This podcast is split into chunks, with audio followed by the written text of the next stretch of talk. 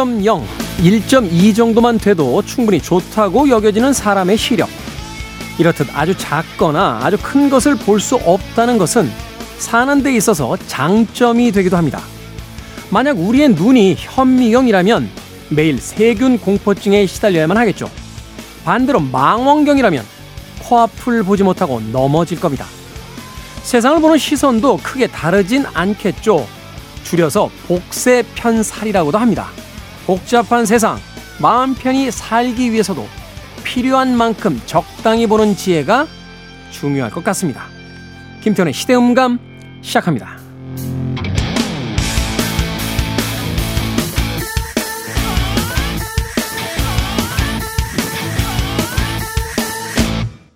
그래도 주말은 온다. 시대를 읽는 음악 감상의 시대음감 김태훈입니다. 나에게 필요한 만큼만 보인다는 것은 한마디로 축 복일 수 있겠죠. 앞서 이야기한 것처럼 너무 자세히 보인다라면 내가 손대는 모든 것들에 존재하는 그 세균과 바이러스들 때문에 아마도 히스테릭해지거나 혹은 강박에 사로잡혀서 하루 종일 불안하게 살지도 모르겠습니다. 하지만 또 너무 먼 곳까지 보이게 된다라면 눈앞에 계단이 보이지 않을 테니까 도시 곳곳이 위험한 것이 존재하는 하루의 일상이 그렇게 평화롭지 못한 그런 삶을 살 수도 있을 것 같습니다. 삶에 필요한 만큼만 시력을 가지고 있다는 건 나름대로의 장점을 가지고 있는데요. 최근에 보면 어, 이 SNS를 통해서 지나치게 많은 정보들을 접하게 되죠. 내가 굳이 알 필요도 없는 다른 사람의 아주 사소한 사생활까지 알게 되면서 나의 정신적인 피로도도 올라가고 또 그들과의 비교를 통해서 삶에 대한 여러 가지 위기를 또 맞고 있는 것은 아닌지 한 번쯤 생각해 보게 됩니다. 나에게 맞는 시선, 나에게 맞는 균형은 어디쯤에 있을지 고민을 해볼 시기가 온 것 같습니다.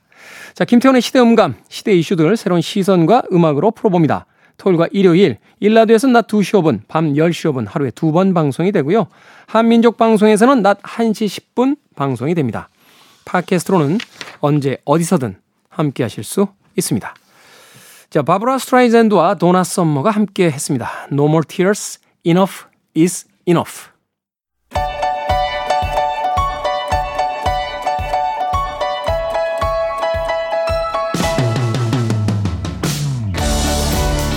우리 시대 좋은 뉴스와 나쁜 뉴스, 뉴스 good and bad, KBS 디지털 뉴스부의 박혜진 기자, 문화복지부의 정세배 기자 나오셨습니다. 안녕하세요. 네, 안녕하세요. 자, good news와 bad news 어떤 뉴스부터 오늘은 만나볼까요? 아마 지난주에도 bad news 먼저 해드린 것 같은데 이번 주에는 또 bad news를 먼저 소개를 시켜드릴 텐데 저희 지난주에 기억하실려나 모르겠는데 마약 관련해서 음, 소식 네, 전해드렸었죠. 네, 이번 주에도 사실 마약 관련 뉴스를 좀 가져왔어요. 어떤 아, 뉴스 를 가져올까 하다가 네. 또 눈에 많이 띄더라고요. 요즘 많이 나오죠, 진짜. 예, 그냥 항상 마약 뉴스가 심심치 않게 등장합니다. 이게 뉴스가 많이 나와서 심각한 건지 아니면 진짜로 심각해서 뉴스가 많이 나오는 거지. 근데 후자 같아요. 예, 음, 오늘은 좀 다른 음. 이야기를 좀 소개를 드릴게요. 이게 마약성 진통제 같은 경우에는 사실 엄격하게 처방을 받아야 되잖아요. 병원에서 처방을 그렇죠. 받고 또 특정 약 같은 경우에는 일반 약국에서는 처방을 받아도 구할 수도 없어요. 아, 엄격하게 다뤄야 되는 약 같은 아. 경우에는 그 일반 쉽게 말해서 처방전을 받았다고 해서 뭐 바로 병원 밑에 있는 약국 가서 처방 안 되는 그런 약도 많은데 그 중에 하나가 하나가 이제 진통제로 쓰이는데 이제 옥시코돈이라는 게 있어요. 되게 좀 강력해가지고 제가 방금 설명드린 그런 범주에 속하거든요. 네. 이게 어떻게 보면 좀 부작용 중에 호흡이 억제되는 게 있어. 이게 결국 호흡이 억제되면 사망할 수 있잖아요. 그렇죠. 네, 그렇기 때문에 이제 좀 이렇게 강력하게 통제를 하는데, 근데 지난해 이 약물을 16만 정을 1년 동안 처방을 받은 사람이 있대요. 16만 정. 16, 한 사람이요? 한 사람이요. 1 년 동안 16만 정이? 그래서 이제 아마 이제 산수가 좀 약하시면 저도 약한데 계산을 해보니까 365일로 나눠도 400알이 훨씬 넘어요 하루에. 하루에 아니, 400알씩을 네. 복용한다고 이제 처방을 그렇죠 가정에도. 네. 아니 잠깐만요.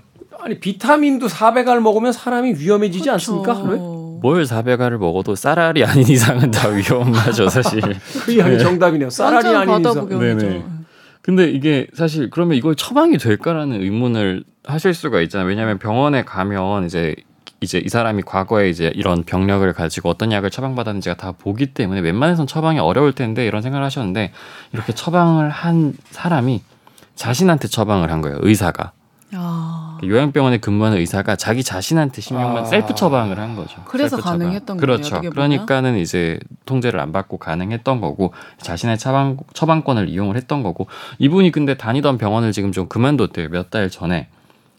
근데 이제 병원 측에 한번 저희 취재진이 저희 KBS에서 취재를 한 건데 음. 물어보니까 이제 식약처가 이런 걸 모니터할 수 있는 시스템이 있어요, 사실. 적발을 해가지고 실제로 이제 뭐 이렇게 좀 셀프 처방에 문제가 있거나 하면 처분을 내리거든요. 사실은 그 일반 의약품도 과대 처방이다 이러면은 그 맞습니다. 상한선이 예. 있잖아요. 맞습니다. 이건 급여 문제 때문에라도 예, 예, 그런. 것들을 모니터를 해요. 맞아요. 그러니까. 마약류가 아니더라도. 예, 예. 예. 근데 이제 그래서 이제 안 그래도 식약처의 감시를 좀 받고 있는 상황이었는데도 이렇게 많은 약을 처방을 했고 처방을 거의 매주 내렸다고 해요. 그럴 수밖에 없겠죠. 이 마약류는 일종의 중독이니까 뭐 그렇죠. 떨어지면 안 되는 거 아니에요. 그리고 이제 본인뿐만 아니라 사실 환자들도 많이 찾아왔대요. 왜냐하면 처방을 쉽게 내주니까. 그래서 이제 병원 음. 관계자 말로는 처음에는 이분이 대단한 명의이셔서 이렇게 환자들이 줄을 서나 했는데 알고 처방을 이제 마약류를 처방을 음, 좀 하셨다. 음, 마약류예요. 참고로 말씀드리면 마약은 아니고 당연히. 음, 음, 예. 근데 이제 저희 취재진이 의사를 접촉을 했는데 본인 설명 이제 척추 수술을 너무 많이 받아가지고 이제 후유증 때문에 진통제가 좀 필요했고 다량의 진통제가 필요했다. 그리고 처방받은 거는 다 자기가 먹었다. 이게 자기가 내성이 생겨가지고 이게 갈수록 복용량이 높아졌다 이렇게 말씀을 좀, 좀 신뢰는 가지는 않아요 솔직히 말씀드리면 네. 네. 그래서 지금 너무 아파가지고 이제 그리고 이제 거동도 불가능하기 때문에 의사일도 그만둔 상태다라고 얘기를 했는데 그래서 결국 식약처에서 의뢰를 해서 사실 이분이 검찰 수사를 받았어요 받았는데 음. 일단 기소유예 처분을 받았습니다 이게 남용한 혐의는 인정이 됐는데 셀프 처방 자체가 법상 문제가 있는 게 아니거든요. 셀프 처방을 내리는 게 불법이 아니거든요. 그러니까 의사가 자기 그렇죠. 그러니까 처벌할 수가 없는 거죠. 처벌할 수가 없는 거죠. 애매한 거예요. 의사인데 네. 처방을 못 내리게 하는 것도 네. 이상한 것 같고 그래서 처방을 네. 내리자니 다른 병원에 가서 의사가 다른 의사한테 네. 처방을 받을 수 없는 거고. 아 근데 셀프 처방을 하는 게 또 괜찮은가 하는 생각도 들긴 해요. 이런 케이스가 본인이 괜찮다고 생각해서 처방을 하겠지만 괜찮지 않을 수 있죠 당연히. 그 셀프 처방을 안 하게 하려면 이제 다른 병원에 가서 의사 네. 본인이 이제 복용을 하기 위해서 다른 병원에 가서 이제 처방을 받아야 된다는 네, 최소한이라도. 네.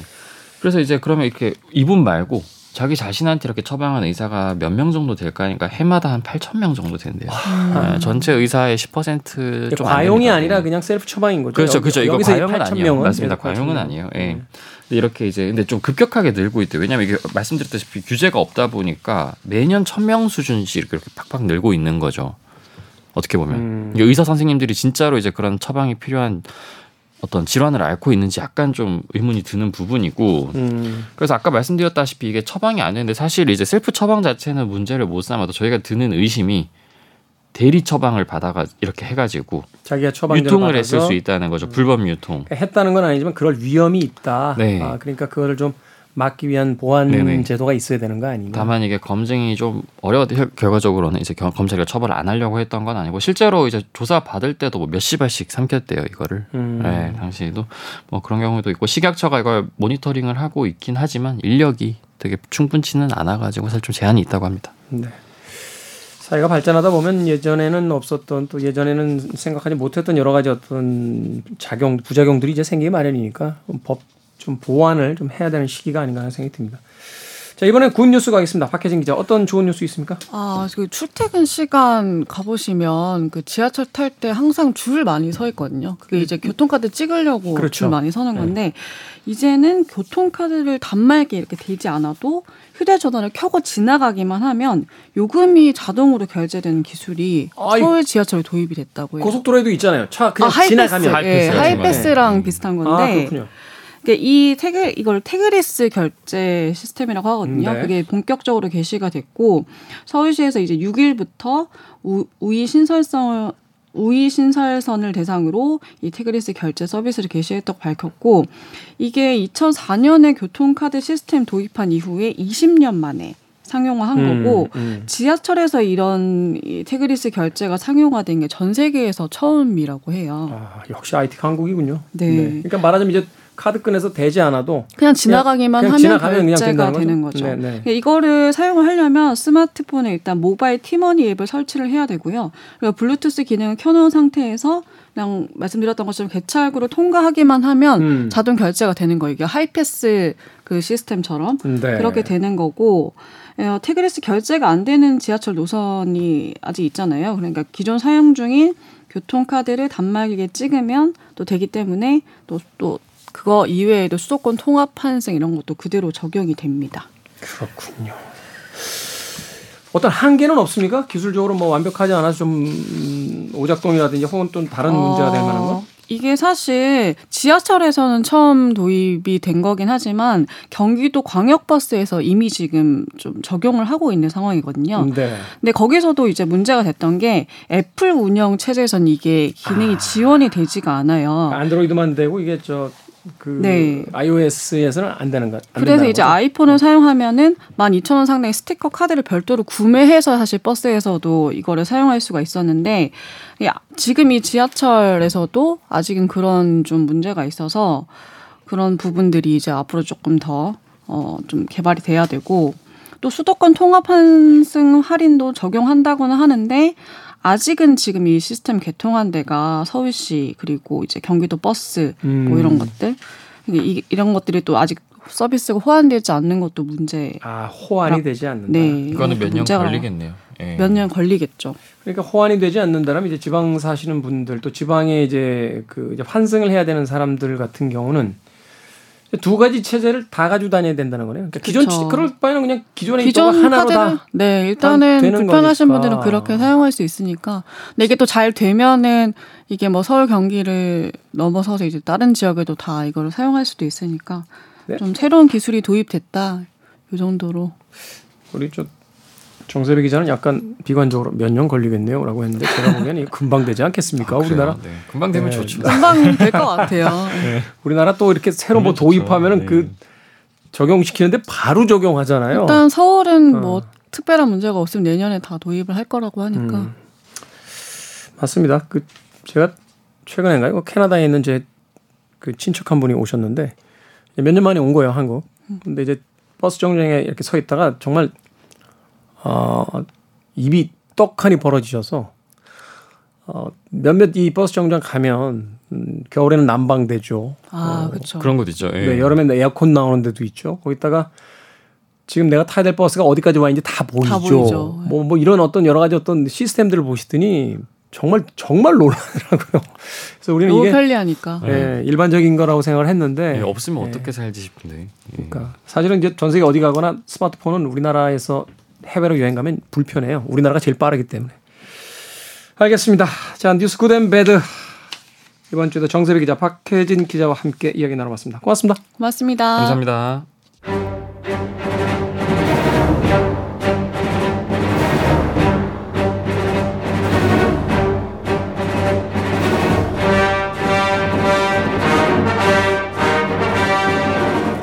프랑스 출신의 영화 감독 장릭 고다르는 이렇게 말했습니다. 영화는 기차역이 아니다. 영화는 기차다. 우리를 어딘가로 데려다 줄 이 시대의 영화 이야기, 영화 속 우리 시대의 이야기, 무비 유환 최강희 영화 평론가 나오셨습니다. 안녕하세요. 아, 예, 안녕하세요. 반갑습니다. 최근에 SNS 보니까 정말 바쁘시더군요. 뭐 방송 패널, 또 강연도 다니시고 중학교 도덕 과목 선생님을 하고 계세요? 네. 아, 왜 웃습니까? 아니, 그, 제가 스스로 생각해도 제가 도덕을 가르친다는 게. 좀 뻘쭘하죠? 저는 뭐 사실 도덕이라는 것, 윤리라는 것이 그 어떤 철학적인 명제일 수도 있겠습니다만 우리가 이제 같이 사는 사회 속에서 어, 이렇게 해야지만 이 시스템 속에서 살 수 있다라는 네네네. 어떤 일종의 그 상식을 가르치는 아, 거잖아요. 아, 그렇죠. 예, 예, 어. 그렇습니다. 그리고 어떻게 보면은 지금 공교육의 뭐이 붕괴 뭐 이런 것들에 대해서 요즘 말들이 많잖아요. 네, 교권에 대해서 또 지금 네, 말들이 네, 많죠. 네. 근데 뭐 도덕이라는 과목을 어쩌다가 맡게 됐는데 도덕이 사실은 공교육의 핵심 과목인 것 같아요. 음. 네, 왜냐하면 우리가 말씀하셨다시피 함께 살아가야 되는 거기 때문에 거기서 우리가 어떠한 도리를 지켜야 되는지 이런 것들에 대해서 가르치는 거고 어, 결국은 상생 같이 네. 살려면 뭘 해야 되나 뭐 존중하고 배려하는 이런 것들에 대해서 우리는 뭐 김태훈 씨하고 저하고 이제 비슷한 그 세대지만 네. 중고등학교 다닐 때 그런 거 배웠어요? 도덕 시간에 존중하고 배려하라고? 도덕 시간에 있었나요? 대부분이 도덕이란 게 있었어? 아 근데 저는 중학교 때 도덕 시간이 아니라 거의 반공 교육을 배웠던 것 같아요. 도덕 시간. 저희 때 이제 뭐 도덕 윤리 시간이 거의 방공 교육이었죠. 네, 네, 네. 그리고 이제 고등학교 올라가니까 국민윤리라 그래서 네. 네. 윤리 앞에 또 국민이 붙었어요. 그렇죠. 그래서 약간 좀 애국심을 고취하는 그런 내용이 많았는데 요즘의 교과 내용은 완전히 다르더라고요. 음. 옛날하고 굉장히 철학적인 내용들이 많아요. 그렇군요. 네, 그래서 뭐 이왕 그 제가 교사 자격증이 있어서 에, 어떻게 하다 보니까 이제 도덕 선생님이 됐는데 어, 이왕 하기로 한 거 열심히 할 생각입니다. 이렇게 네. 어, 영화 평론가로 일하고 있는 사람을 어, 학교 선생님으로 초빙하는 것도 이, 이 뭐냐 많이 변화했다. 학교 현장이 대단히 유연해졌다. 이런 음. 것들을 또 어, 실감하고 있죠. 그렇죠. 뭐 과거에는 그런 경우들이 많지 않았기 때문에 굉장히 그 유연해졌다 이렇게 평가할 수 있겠습니다만 네. 지금의 잣대로 본다라면 아니 뭐 호떡집 한다고 가수 못하고 영화 배우 한다고 커피숍 못 내는 거 아니죠? 음, 그렇죠. 비유가 적절치 않았는지 모르겠습니다만 어찌 됐건 어, 학교에서 또 아이들과 함께 이 영화를 통해서 또 단련된 어, 세계관을 가지고 네. 예, 또 올바른 시민들을 만들 수 있도록 또 열심히 노력을 해주시길 바라겠습니다. 자, 무비 유한 오늘 최신 개봉작들 리뷰해 보도록 하겠습니다. 네. 첫 번째 작품 어떤 작품입니까? 그나저나 제가 말하면서도 실감을 하는데요. 제가 말투가 굉장히 정중해진 것 같아요. 아무래도 이 사람이 도덕 선생님을 하다 보니까 그럴 수 있어요. 아, 예, 네, 예. 네. 이거 말 실수하지 말아야겠다. 아, 그럴 수 있어요. 예, 예. 어, 근데 이제 그 몇몇 청취자분들은 좀 아쉬워할 수도 있어요. 최강희 음. 평론가는 그 툭툭 내뱉는 또 말투에서 네. 오는 또 약간은 공격적인 그 이제 비평의 날이 서 있는 그런 멘트가 또 매력이다 이렇게 생각하시는 분들도 계실 테니까 저도 사실은 운전 처음 배웠을 때 굉장히 거칠었는데 네, 군대에서 운전병이 되면서 되게 조심스럽게 바뀌더라고요. 자리가 또 만드는 게 있으니까. 음. 자 어떤 영화부터 오늘 만나보니까 네, 개봉작. 어, 최근작 그 리뷰를 하는 시간입니다. 네. 일단은 이제 올 여름에 가장 또 핫한 영화였다고 할 수도 있겠죠. 어, 크리스토퍼 놀란 감독의 신작 오펜하이머 지금도 상영 중이고 박스오피스 상위권을 달리고 있습니다. 그런데 생각보다는 그렇게 많이 안 든 것 같아요.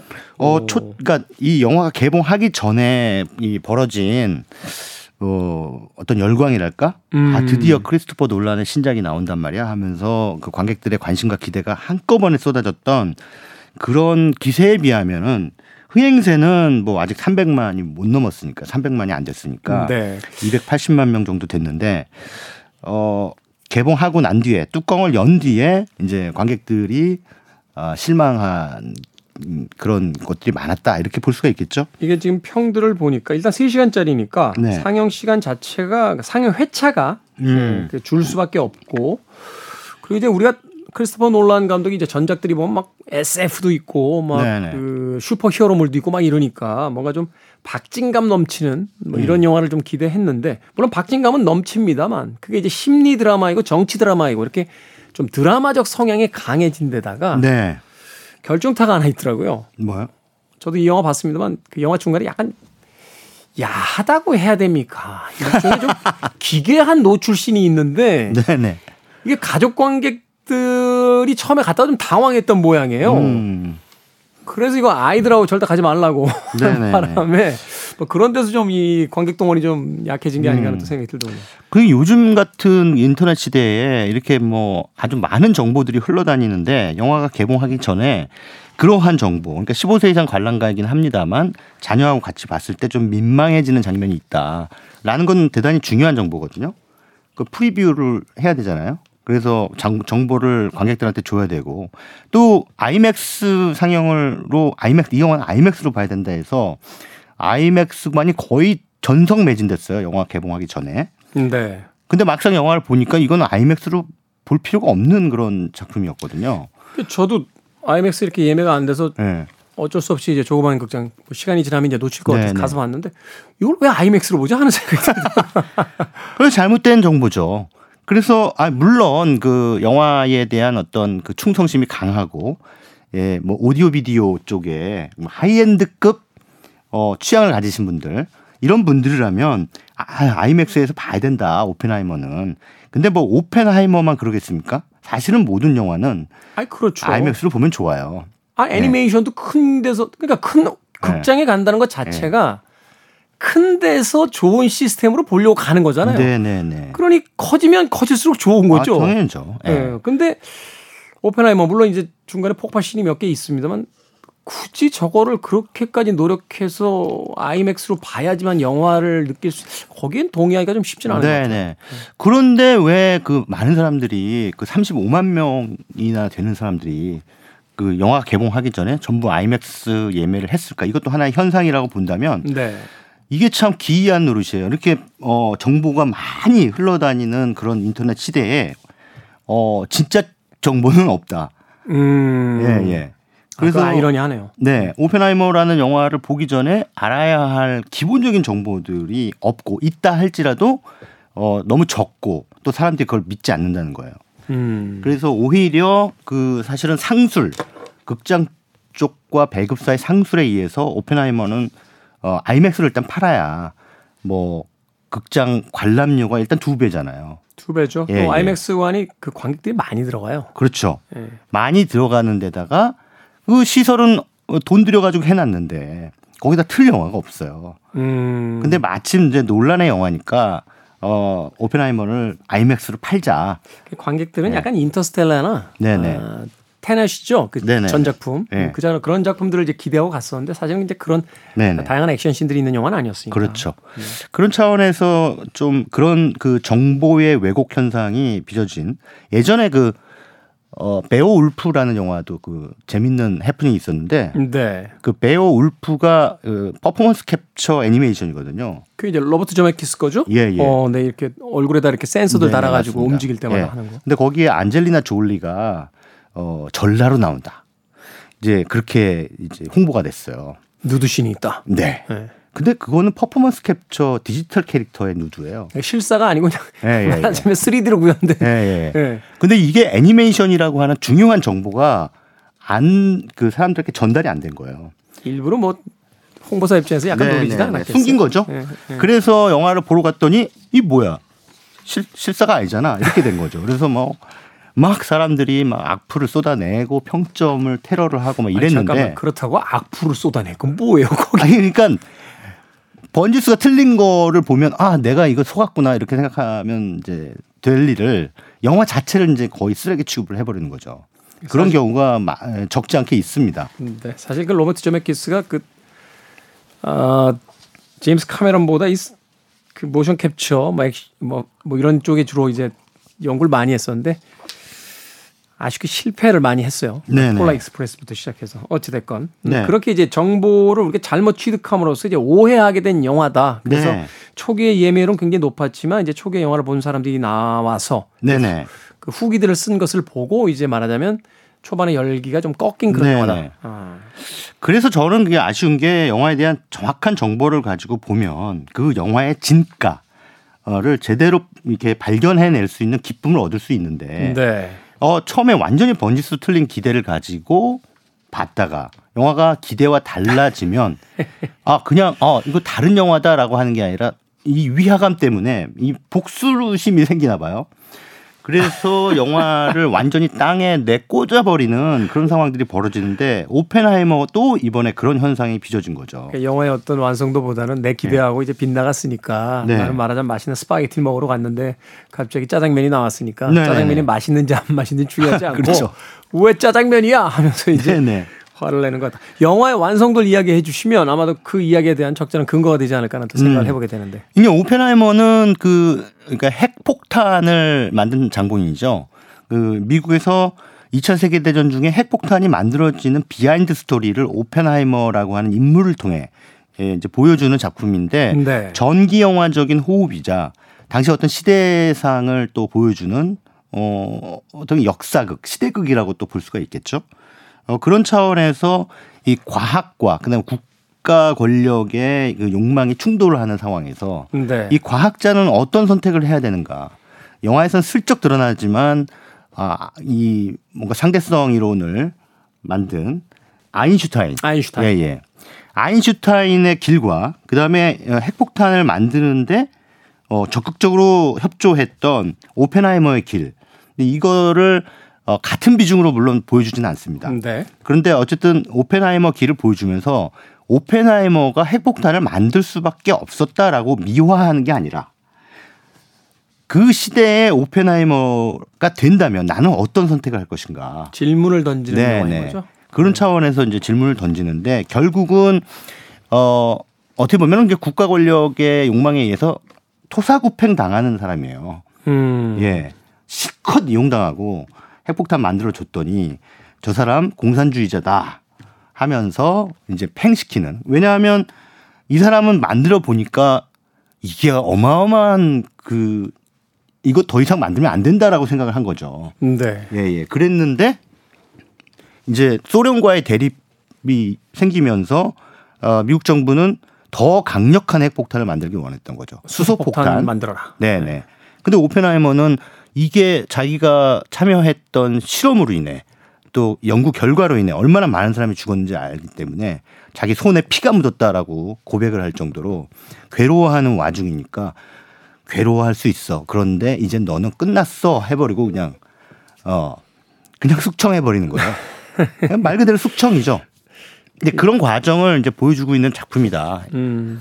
그래서 전체적인 큰 선에서의 영화의 내용을 어, 미리 숙지를 하시고 이게 스포일러라 할지라도 그리고 영화를 보면 그것들을 어떻게 논란이 디테일하게 예, 보여주고 있는지에 대한 어, 그, 그 미덕을 발견하실 수가 있을 것 같습니다. 그런 네. 차원에서 저는 크리스토퍼 논란의 또 한편의 걸작이다. 음. 저는 그렇게 보고 있습니다. 그러니까 무엇을 볼 것인지가 아니라 어떻게 보여주고 있는지를 어, 신경 써서 보면 어, 이 영화의 어떤 완성도나 작품성이 보일 것이다. 배우들의 연기 정말 끝내주지 않았습니까? 예, 뭐 킬리안 머피도 그 너무 훌륭한 연기를 보여줬지만 네.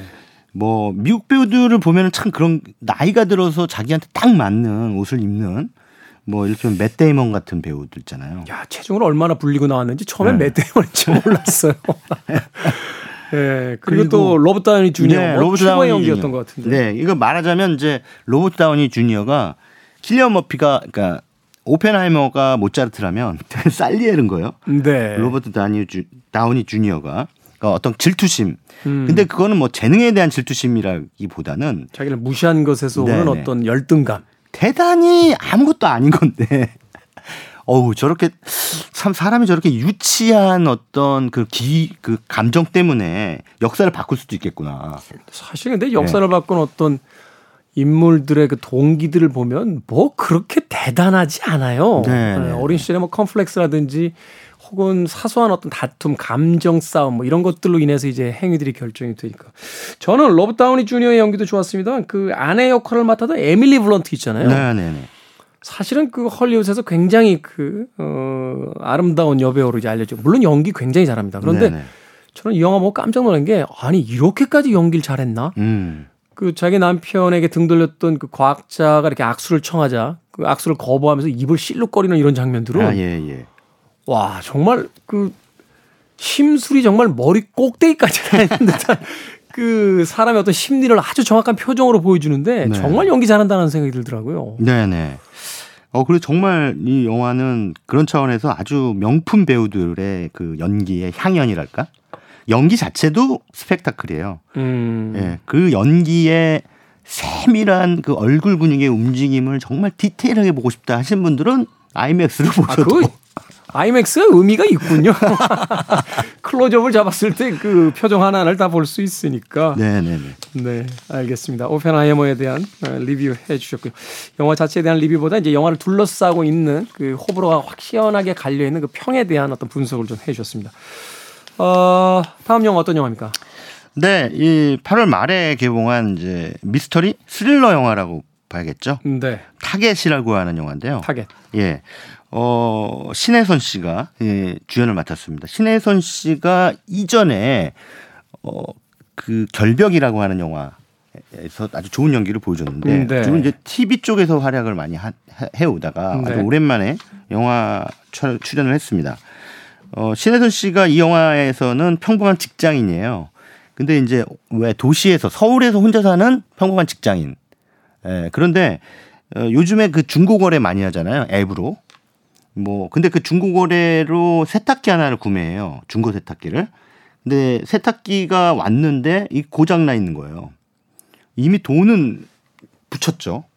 네. 요즘에 이제 비대면 그 거래라 그래서 뭐 코로나 사태 이, 이때 이제 생긴 문화인 것 같은데 어, 서로 대면 안 하고 어, 뭐 이렇게 배달을 통해서 보낸다든가 그리고 돈은 붙이고 뭐 이런 그 거래를 한 거죠. 근데 어 이게 사기를 당한 거예요.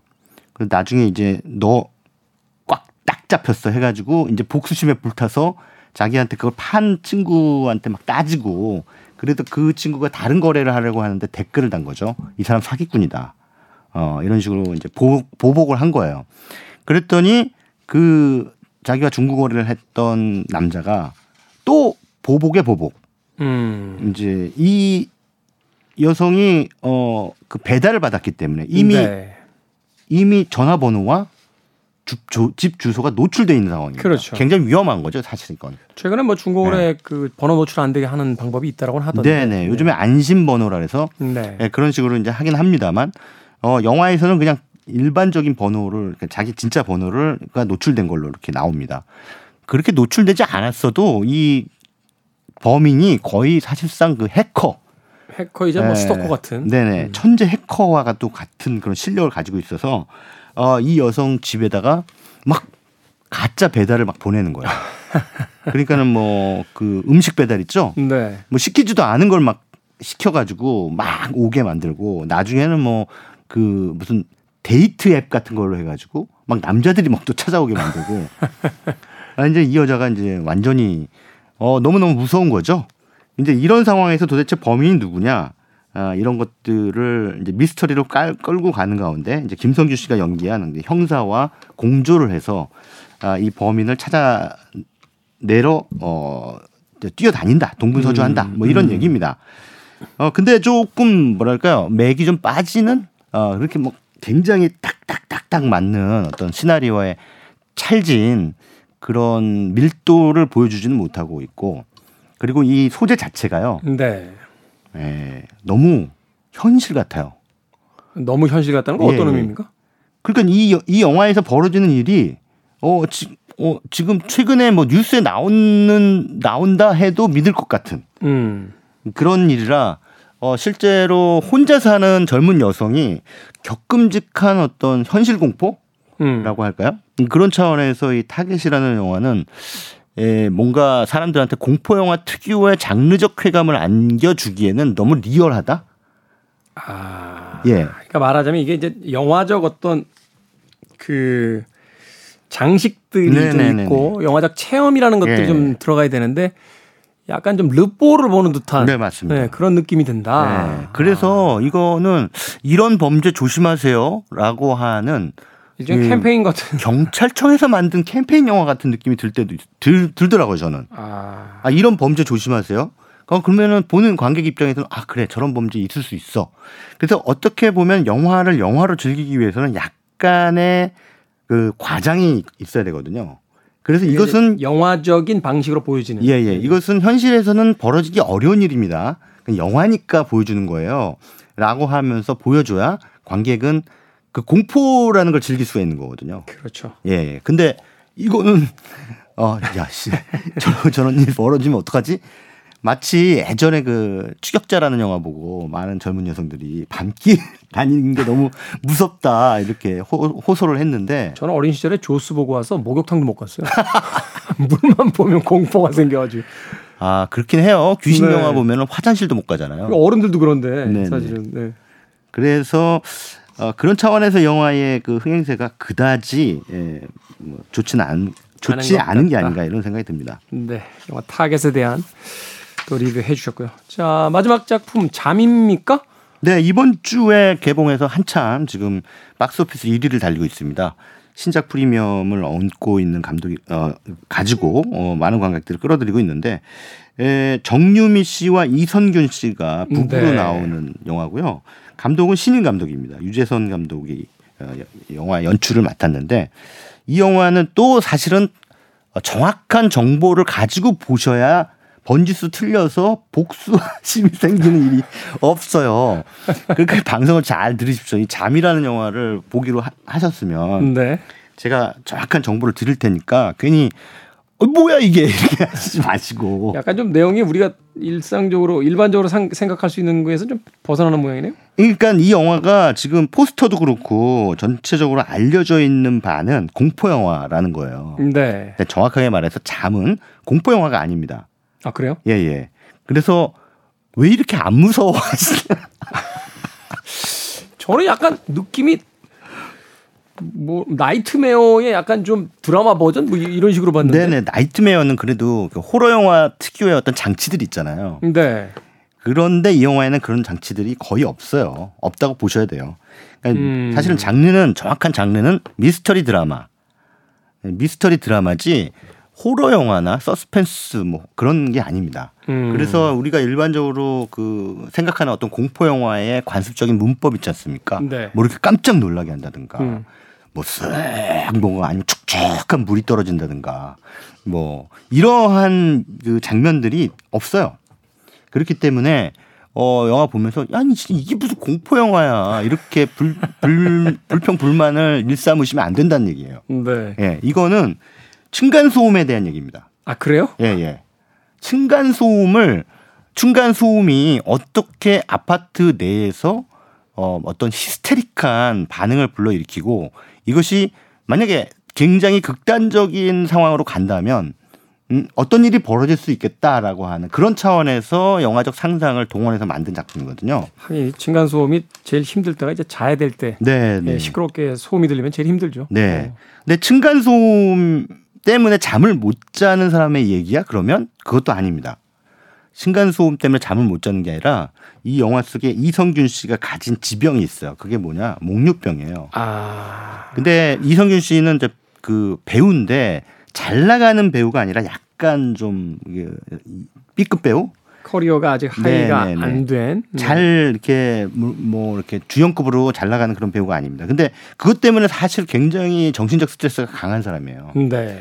그러니까 그러다 보니까 자다가 어 뭔가 일어나서 막 뭐 자기 얼굴을 막 피가 나도록 긁, 는다든가 자면서 음. 아니면 벌떡 일어나서 냉장고 문을 열고 막 뭔가를 먹는다든가 뭐 괜히 막 배회한다든가 음. 이런 게 상황을 보여주는데 그것 자체는 사실 그건 목류병이기 때문에 아주 공포스러운 건 아니에요. 그리고 그걸 굉장히 공포스럽게 또 연출하지도 않았고요. 네. 근데 어 그래서 결국 병원에 가게 되고 목류병이라는 걸 알게 되면서 치료를 받게 되는데 문제는 이 사람 목류병 때문에 이 아내인 정유미 씨가 연기한 아내가 만삭이고 나중에 이제 아이도 낳는데 그 과정에서 완전히 뭐 그걸 뭐라고 합니까 히스테리에 걸린 거죠. 그러니까 너무 예민해진 거예요. 음. 그러니까 중간에 혹시라도 남편이 어 뭔가 이상한 짓을 벌일까봐. 혹시라도 뭐 해꼬지를 예, 하거나 예, 예. 혹은 또 해를 입게 될까봐. 네, 네, 네. 실제로 또 그러한 가능성을 엿보였거든요. 음. 근데 이제 남편은 전혀 기억을 못하고 그래서 이걸 어떻게 할 거냐라고 하는 상황에서 또 아래층에 새로 이사 온 집이 어 똑똑똑 문을 두들겨서 나가봤더니 어 일주일 내내 층간 소음 때문에 어 너무 시끄러웠다. 좀 자제해달라 이렇게 얘기를 하는데 그러면 목류병에 걸린 남편이 그 소음을 내는 건가? 아니면 그 집에 또 개가 있어요 강아지가 있는 네. 반려견이 내는 소리 때문에 아, 밑에 집이 좀 시끄럽다고 하나보다라고 하면서 이 목류병과 어, 이 층간 소음이라는 두 가지 소재를 가지고 하나의 드라마를 거기에 이제 결혼 결혼 관계도 들어가겠네요. 아내와 네네. 남편의 관계가 또 예민해지니까. 네네네. 어. 그래서 뭐 그냥 제가 보기에는 현대 사회 특히 이제 좀 사람들이 어, 이웃이 자신한테 피해를 주는 것에 대해서 상당히 저가 생각하기엔 제가 생각하기에는요 좀 사람들이 좀 과민해졌다.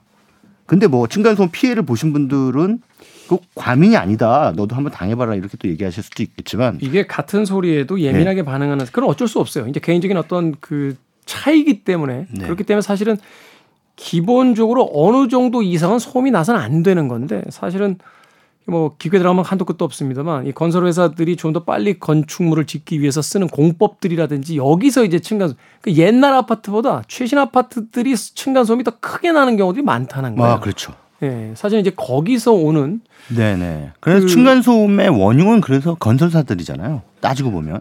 그렇죠. 그러니까 네. 덜 나게 할 수 있지만 네, 네. 사실은 그렇게 하면 이제 공사 기간이 길어지고 네, 네 이제 원가가 올라가니까 그 방식을 쓰지 않는다는 건데 전문가들 이야기를 들으니까 이게 옛날엔 기둥을 올리고 천장을 올리고 기둥을 올리고 천장을 올려서 이 기둥하고 천장이 약간 분리돼 있잖아요. 음. 그러면 이게 일체형이 아니기 때문에 위에서 쿵쿵거려도 그 정도에서 멈추는데 음.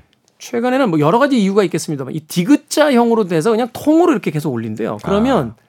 재질 부분이 다 이어져 있기 때문에 이게 그 위에서 쿵쿵거리면 타고 내려온다고 하더라고요. 네. 옆에 벽에서도 소리가 나는 경우가 생기고 뭐 어찌됐건 이 영화가 뭐 그 이야기만 하고 있는 건 아니겠습니다만 네. 현대사회에서 네. 네 그렇습니다. 그래서 현대사회에서 그 이웃 간에 아주 빈번하게 발생하는 게 바로 층간 소음인데 그 층간 소음이 그 영화 속에서 굉장히 중요한 소재 어떤 뭐야 미스터리의 매개로 그 기능을 하고 있습니다. 근데 네. 어, 영화가 그렇다고 해서 그 어, 중간에 이제 약간 오맨이나 엑소시즘 영화의 그 느낌. 약간 오컬트 영화. 네, 무당이 등장하고 어 그러면서 이제 이 남편이 귀신 들렸다라고 하는 쪽으로 또막 이야기를 몰고 가요. 그래서 도대체 이 영화는 뭐지? 라고 하는 오컬트야, 뭐 공포야, 뭐 뭐야, 뭐 이러면서 약간 좀 혼동스러운, 당혹스러울 수도 있다. 그런데 그래서 영화의 말 결말 부위, 그러니까 마지막 제가 말씀을 못 드리겠습니다만 마지막 부위를 보면 더 헷갈리실 거다. 아. 예. 네. 근데 그 헷갈린 게 이 영화의 재미다. 음, 다층으로 해석할 수 있는. 예. 다시 이제 앞에 있는 줄거리들을 소구해서 황급해서 소급하죠. 소급해서 아 그럼 뭐였지 이건? 이건 뭐였지? 하면서 약간 식스센스 같은 거. 네네네네. 네. 아 이게 도대체 뭐, 야 이러면서 이제 약간 그 초자연적인 그런 얘기를 하는 영화인지 아니면 일반적인 드라마인지 이런 것들에 대해서 살짝 트릭이 있는 그런 작품이다 이렇게 설명을 해드리고 싶습니다. 네. 자 오늘의 무비 요한 최근에 개봉한 영화, 아, 뭐 개봉한 지가 좀 되긴 했습니다만 이제 한 달에 한 번 정도 돌아오는 시간이니까 오펜하이머부터 타겟 그리고 잠까지 세 편의 영화 이야기 해주셨습니다. 내일은 또 다른 영화 이야기 또 들려주실 겁니다. 내일 뵙겠습니다. 네, 고맙습니다. 저도 음악 한 곡 소개해드리면서 끝 인사 드리도록 하겠습니다. 아, 잠을 이야기한 아, 영화를 듣다 보니까 Craig David의 예, 불면증이라는 뜻을 가지죠. Insomnia 준비했습니다. 지금까지 시대음감의 김태훈이었습니다. 고맙습니다.